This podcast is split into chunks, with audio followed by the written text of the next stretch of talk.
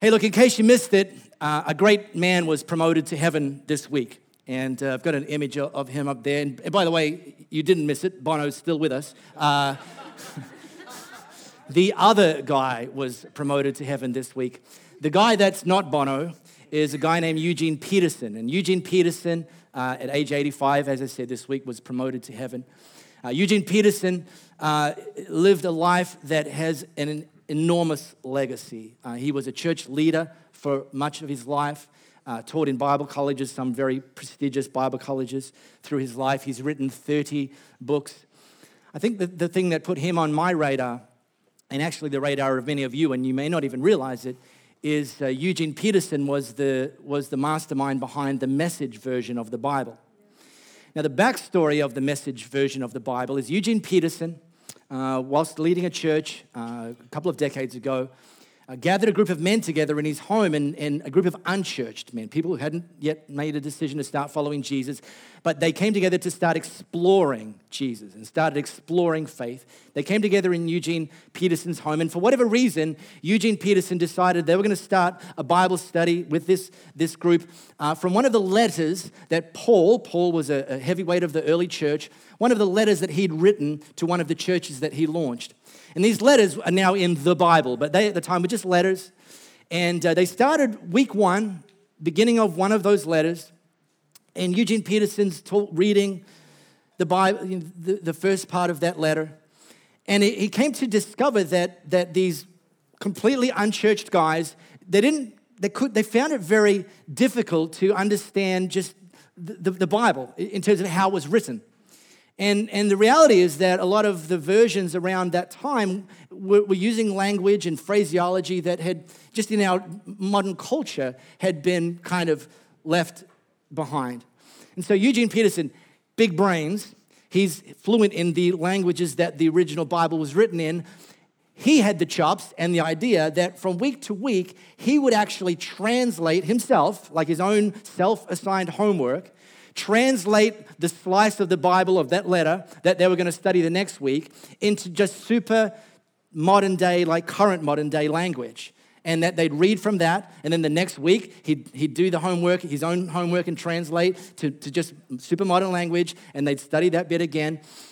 Because he realized that there's no point in having what we would call the greatest message in the world if it's actually not accessible, if it's not understandable, if it's kind of gibberish if you can't even get to understand what it's saying, let alone the significance of that. And so one thing led to another, and he got through that uh, particular letter, and he kind of didn't stop. And then he gathered a team together, and ultimately they produced what we now call the Message Bible. And it's actually not the only version that we teach from, but it's certainly our go to. And it's our go to for very much the same reasons that it's, that it's written and been translated into a language that's very, very accessible. You don't need to be a big brain person to understand it, and you don't need to be a church person to understand it. One of the um, parts of the Bible that I think has jumped off the page for me and for many other people, keep that up there, J Mac, is uh, the Psalms. Now, the Psalms are in the older part of the Bible. And The Psalms were written as, as at the time, were written as songs and as poems. And, and we don't have the music, and so we don't know how, how they sounded. And, but in this translation of the, of the Psalms, of these poems and songs, Eugene Peterson and his team were able to capture this rich imagery. And uh, the reason Bono has uh, photobombed this particular slide is because Bono in the early 2000s started reading the message version of the Bible that Eugene and his team had produced, and in particular was struck by the Psalms. And Bono and the other three members of U2 all credit their journey back to faith, their journey to getting back to following Jesus, with the words from the Psalms in the message version having just leapt off the page and captured their imagination. Two years ago, this is a little bit of bonus content, by the way, but I want to give you a little takeaway that uh, you're welcome. Is uh, two years ago, Bono sat down with Eugene Peterson. By the way, he'd been asking Eugene Peterson to meet with him for 13 years, and Eugene Peterson had never heard of Bono. True story. And, and said, uh, No, I'm busy writing the message version I don't have time. Yeah, interesting. Anyway, Bono eventually got an audience two years ago, and, and, and, and they sat down, and, and, it was, and it's been filmed, where they spent a day over a coffee table talking about the Psalms. And uh, you can ask the internet where it is if you do Bono, Eugene Peterson, Psalms. Uh, it's really, really worth uh, your time to uh, YouTube that. In the Psalms, this whole thing of bringing pictures and word pictures and, and, and, and words jumping off the page um, is so important. And I just want to read one, one line, one meager slice where David wrote something which was an incredibly rich declaration. David wrote this. I'm not going to sing it for you. The spacious, just, just let your imagination roll with this for a moment the spacious, free life is from God. Does that sound good? To live, to be able to live and experience a spacious, free life. And that's from God. It's also, if, if that wasn't good enough, protected and safe. Well, is it? It's a heck of a declaration, David. David, are you saying that God will never let us get into trouble?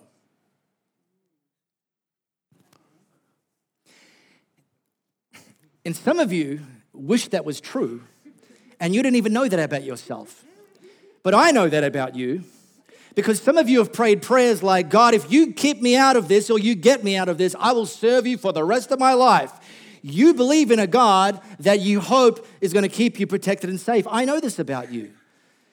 You've prayed, God, please let me pass that exam that I didn't study for. And if you do, if you do, I'll never miss a Sunday morning again. You believe in a God that you hope will keep you protected and safe. You hope that the police will believe your story that your car was stolen for 20 minutes on that day and that wasn't you that was behind the wheel when it went through that speeding camera.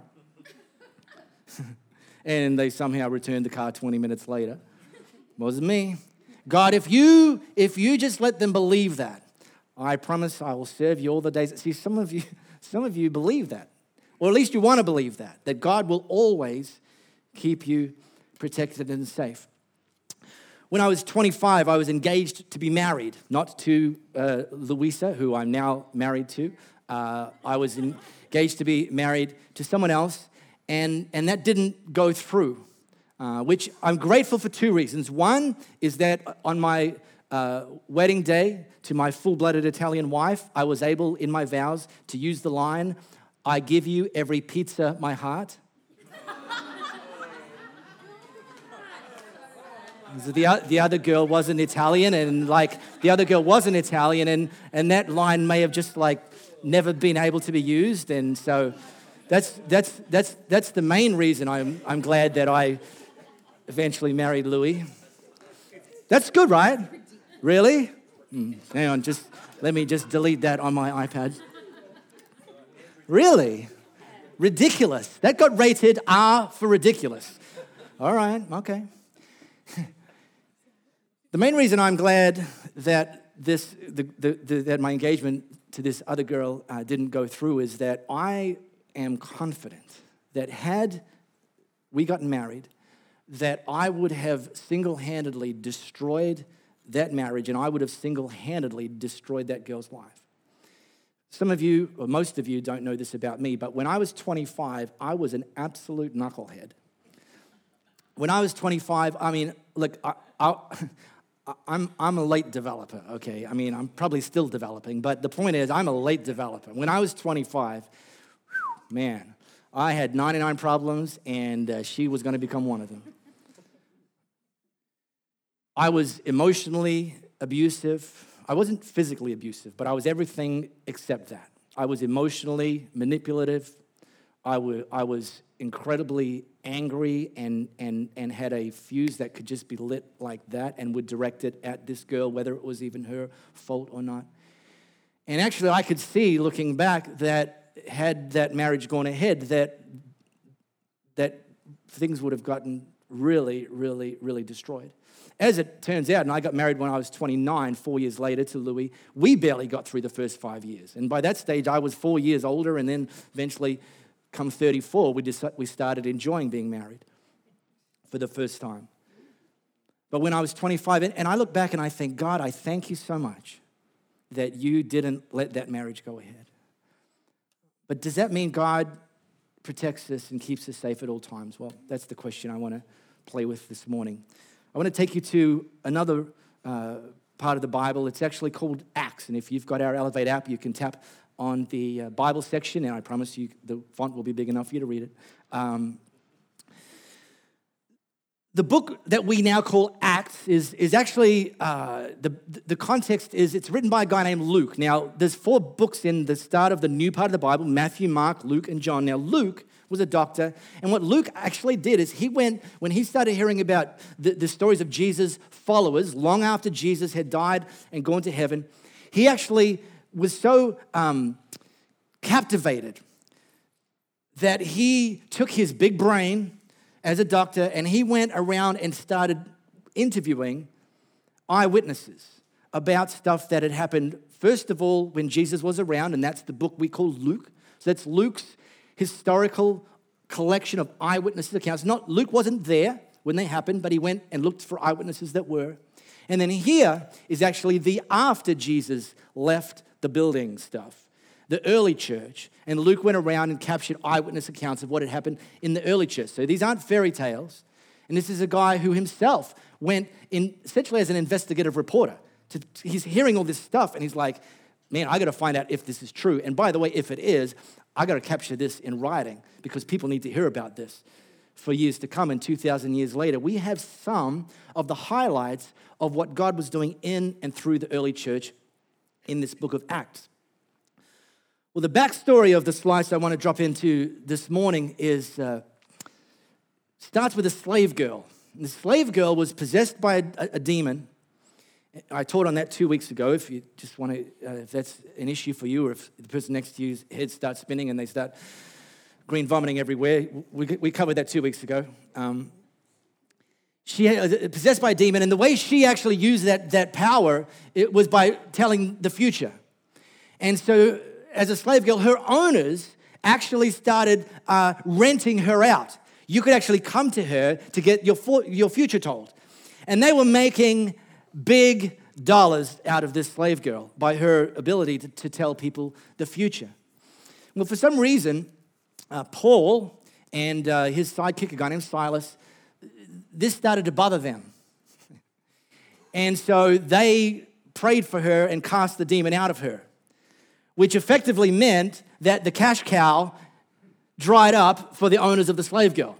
She was making them a lot of money. Now she's making them no money. And the owners knew that the reason was these two troublemakers named Paul and Silas. They'd effect- effectively cut this woman's income generating powers off. And they weren't happy. So they went around spreading lies and rumors about Paul and Silas, so much so that a, that a riot ensued in that area. That's where I want to pick the story up from. Luke records this. The judges went along with the mob, had Paul and Silas's clothes ripped off, and then ordered a public beating. And after beating them black and blue, they threw them into jail, telling the jailkeeper to put them under heavy guard so there'll be no chance of escape.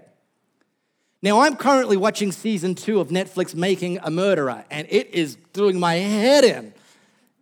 It's pretty gripping. It's a surprise I'm even here this morning. Paul and Silas, they actually got thrown into jail for not breaking the law. They were actually not guilty of having committed any crime. They, in fact, were, were serving God. They'd prayed for someone and now they find themselves in jail. And not only that, Paul was actually a Roman citizen. And this form of punishment was, it was actually illegal to inflict this form of punishment onto a Roman citizen. So Paul and Silas, they're now in jail, innocent people, And Paul, a Roman citizen whose laws protect Romans from receiving this kind of treatment, was now being beaten to the point of being black and blue. And so it's obvious to us that God did not offer a miracle of protection for Paul and Silas, even though Paul and Silas were serving God. And so, as you'd expect, Paul immediately left the church, immediately stopped praying, and immediately put up a Facebook rant post about how God's not fair.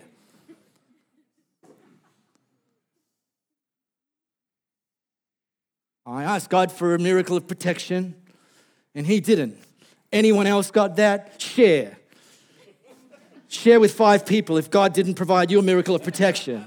That's really going to build God's kingdom.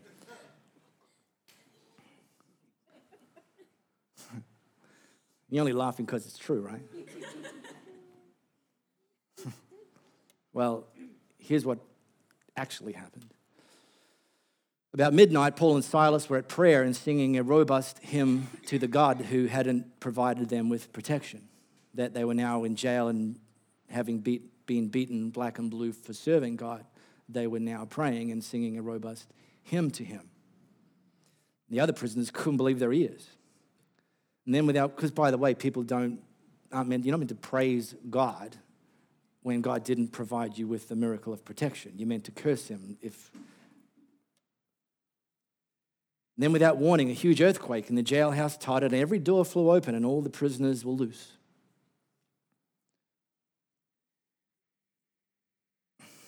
Paul and Silas broke the rules. God didn't save them from this situation. And yet, instead of getting bitter and angry and jaded and cynical, we find them praying and singing robust hymns of praise to Him. And the reason is because Paul and Silas, they know a few things about God that you and I need to get clearer about. For starters, they know that fairness is not a biblical principle. Some of you ought to be writing that down right now. Because if you can wrap your head around that, it is going to be a game changer for some of your mismatched and unmet expectations. That fairness, I know, some of you are tempted right now to run up, tackle me, and throw me out of the church because that is just contrary to what some of you have believed for a large part of your life. Fairness is not a biblical principle because here's the thing fairness is about people getting what they deserve. Forgiveness is about people not getting what they deserve. If God was fair, then you would have been punished for all those things you've thought and all those things you've said and all those things you've done. If God was fair, you'd be punished right now. You know what? Not only are you not punished, you're actually forgiven and free. You better be thankful fairness isn't a biblical principle. You better be thankful that you chose to put your faith in a God for whom forgiveness is his driving force. Grace, mercy. God, I don't deserve this. He says, I know. I saw what you did last summer.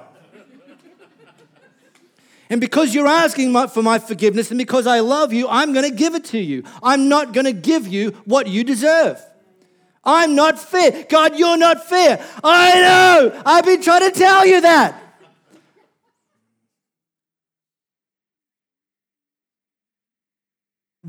Paul and Silas understood that fairness is based on what you do, whereas forgiveness is based on what Jesus has done. Because if you think fairness is a biblical principle, then it will make no sense to you for bad things to ever happen to good people. Because fairness says, do good, good things happen, do bad, bad things happen. That's fairness. But you know good people for whom bad things sometimes happen. In fact, you've even made some good decisions that haven't worked out for you. And if you think, well, that's not fair, God says, I never promised it would be. Huh? Yeah. Paul and Silas, they understood that we aren't called to worship God first and foremost because of what he does, that our worship, first and foremost, should be based on who he is. We don't worship the eternal vending machine. We worship the eternal creator of the heavens and the earth, who seemingly doesn't protect us at all times. Paul and Silas in jail for serving God and they didn't do anything wrong. That doesn't sound fair. yep. Startled from sleep, the jailer saw all the doors swinging loose and on their hinges. Assuming that all the prisoners had escaped, fair assumption, he pulled out his sword and was about to do himself in because if they'd all escaped, he was going to be killed anyway. So let's, you know, rip the band aid off quickly figuring he was as good as dead anyway. And Paul stopped him. Well, hey, whoa, whoa, whoa, whoa, don't do that. We're all still here. Nobody's run away. I mean, come on. wow. This should be a Netflix documentary right here. This is the jailer got a torch and ran inside, and badly shaken, he collapsed. He, jailer's now the one that's badly shaken, not the black and blue boys. He collapsed in front of Paul and Silas and he led them out of jail and said, Sirs, what do I have to do to be saved, to really live? And they said, Well, you put your entire trust in the Master Jesus, and then you'll live as you're meant to live, and everyone in your house included. And they went on to spell out in detail the story of Jesus. The entire family got in on this part. They never did get to bed that night. The jailer made them feel at home, dressed their wounds, and then he couldn't wait till morning, was baptized, he and everyone in his family. The presence of problems doesn't mean God doesn't have a plan. That last bit of the story would never have happened if Paul and Silas hadn't been allowed by God to go to jail. About 10 years ago, Louis and I, we were both uh, working at uh, Riverview Church just down the road, and uh, we uh, resigned from there feeling a call to lead our own church. And some of you know a bit of this story, many of you don't know. I'll just catch you up. Uh, we uh, were offered a job leading a church in, in, in another state, and we sold our house and we bought a one way ticket, and we bought a house there, and we went all in leading this church. And really saying, God, we'll, we'll, we'll do what you want us to do, and we'll, we'll go all in on that. And so we left family and friends here and set up shop. We knew nobody in, in that particular city, and we took over a church that was uh, kind of on life support at the time. And a year later, uh, I got fired. The board uh, decided they didn't want to start smoking what I was selling, and, uh, and they fired me. And so here we were, uh, interstate, uh, mortgage, unemployed, and if I thought that God was, should be fair and that uh, started shaking my fist at God for not providing a miracle of protection, that, and, and both of us, that may have actually been a hinge moment for us as people, not church leaders, but actual people, people who've made a decision to follow Jesus. That could have actually like the Roadrunner, just detonated us, blowing us out of the water. But understanding that sometimes God allows us to experience pain doesn't mean He's not present. God's not a helicopter parent. Sometimes He will allow you to bruise your knee sometimes He will allow you to fall off your push bike. I don't think He's really big into letting you go and play on the Graham Farmer freeway at 8:30 in the morning. I think I think He'd more likely pull you back from some of those sorts of situations. God's pretty good at rescuing when we call out to him. What were you doing kicking a soccer ball on the Graham Farmer freeway at 8:30 in the morning? But he's not a helicopter parent. Because sometimes there's a purpose in our pain. Sometimes there's a plan beyond our pain. Sometimes there's positioning that takes place that comes with pain and comes with a purpose. The presence of pain isn't the absence of God. If the presence of pain was the absence of God, then Jesus would never have gone to the cross. And yet, as he hung on the cross, so battered, so bruised, so beaten, so humiliated, that actually he was in, uh, he was unidentifiable to his closest friends and family. That's how brutal that was for him. If, if, if he, was in that moment, he was in the epicenter of God's plan. Innocent, hung on a cross. People around saying, Well, that's not fair. God's saying, I know, and I never promised it would be. But I've got a plan beyond this pain. I've got a purpose beyond this pain. And you might not even see it yet. You might not even know why you're in the jail. You might not even know why you bruised your toe. You might not even know why you broke your arm. You might not know why you're in that relational situation with your family that you're not yet able to move out of. You might not know why God allowed you to get into that health situation. You might not know why God allowed you eh, to, to, to be in that financial situation. And by the way, you might have even prayed for protection from some of those things, and yet you find yourself there anyway. Don't assume that God doesn't have a plan. Don't assume that God can't use that pain for his purpose. I believe with all my heart that God does sometimes protect. And I encourage you with all my heart to pray for protection from God. Uh, when I used to travel a lot for ministry, Louis would always pray for me for protection when I'm traveling. That's a bit of a common one, and, and, and I'll take it.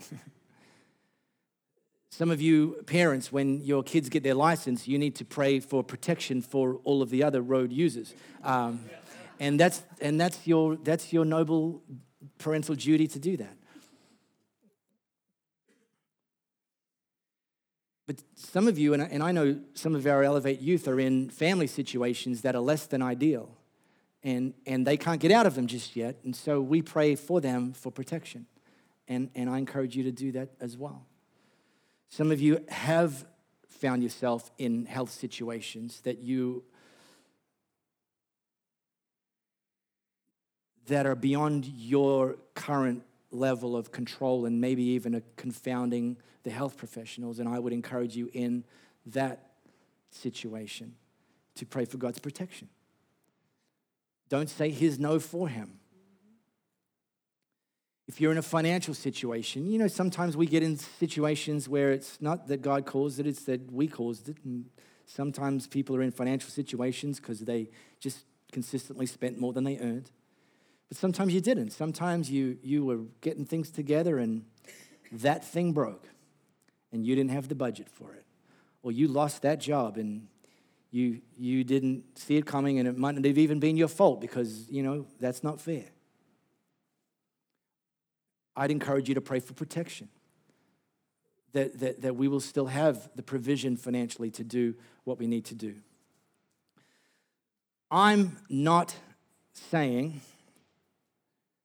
don't pray for protection because I'm not saying God doesn't protect. I'm just saying it seems to me he doesn't always protect. But whilst his promise might not always be protection, he does make this promise. We'll always have his presence, that he will never leave us. That in the prison, in the hospital, in the family situation, he will be there with us giving us everything He can give, His strength. So let me circle back to this outrageous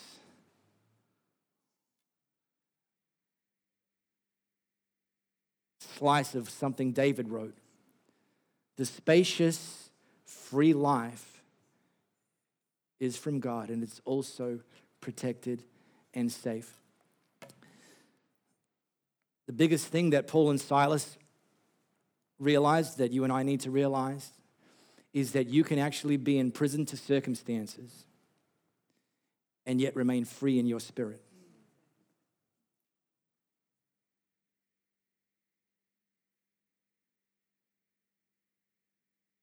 You can actually be in prison in your circumstances. Come on, I'm talking to the control freaks here. You don't like being in prison to your circumstances, you like to be able to change them. I'm talking to the people who, up to this moment, and I hope God's spoken to you this morning, up to this moment, you were hoping that God was fair. and now you realize that wouldn't necessarily be such a good thing after all. That even when you find yourself in circumstances that are less than ideal, understand that you can be in prison with your circumstances and yet at all times remain free in your heart, free to praise, free to pray, free to be used by God. So, this morning, what we want to do now, and we've been doing this each of the weeks, and, and we continue with our When Pigs Fly series, is we're giving an opportunity for you to pray for a miracle. And it doesn't have to be the miracle of the day. We've taught on healing last week.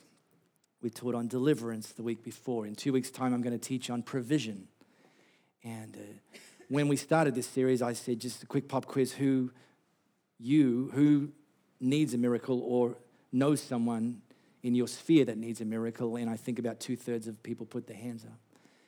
And we're going to be able to continue to pray for you and with you. And the way we're doing that, real simple, is we've got some uh, hand picked uh, SAS prayers that are going to be down the front. Um, they uh, will pray with you. It'll remain confidential. They're not wearing a wire. They're hand-picked, trusted people, representatives of Elevate Church. Just go up and let them know your name. They'll tell you their name. They'll pray for you. And essentially, what we're doing in that space is we're creating an opportunity for you to take whatever faith you have, whatever score you'd give yourself out of 10 for your faith, join it with their faith. And their score might be a bit higher than yours, and you might just need them to reach down and lift you up and pray at a new level of faith. That's what they'll be available for uh, in these next three, four minutes. Um, we've also got a, a tree that we've just put together, and there's an opportunity there. There's some leaves and some pens, and you can just go there and you can write a prayer. And by the way, you can double dip. You can come forward and write a prayer. We're good. We, we, we, we'd love that. It's one of those things where more actually is better. And, uh, and then we're going to actually, now we're going to introduce a new song that we've actually uh, handpicked for this series. And I just really think there's something in that. So for the rest of us, let's pray, whether you're coming down the front, going to the tree or not, let's pray. And uh, you can actually pray for someone else. It doesn't have to be someone here, a family member, a colleague, a friend. Just let your spirit run wild for these next few minutes, eh?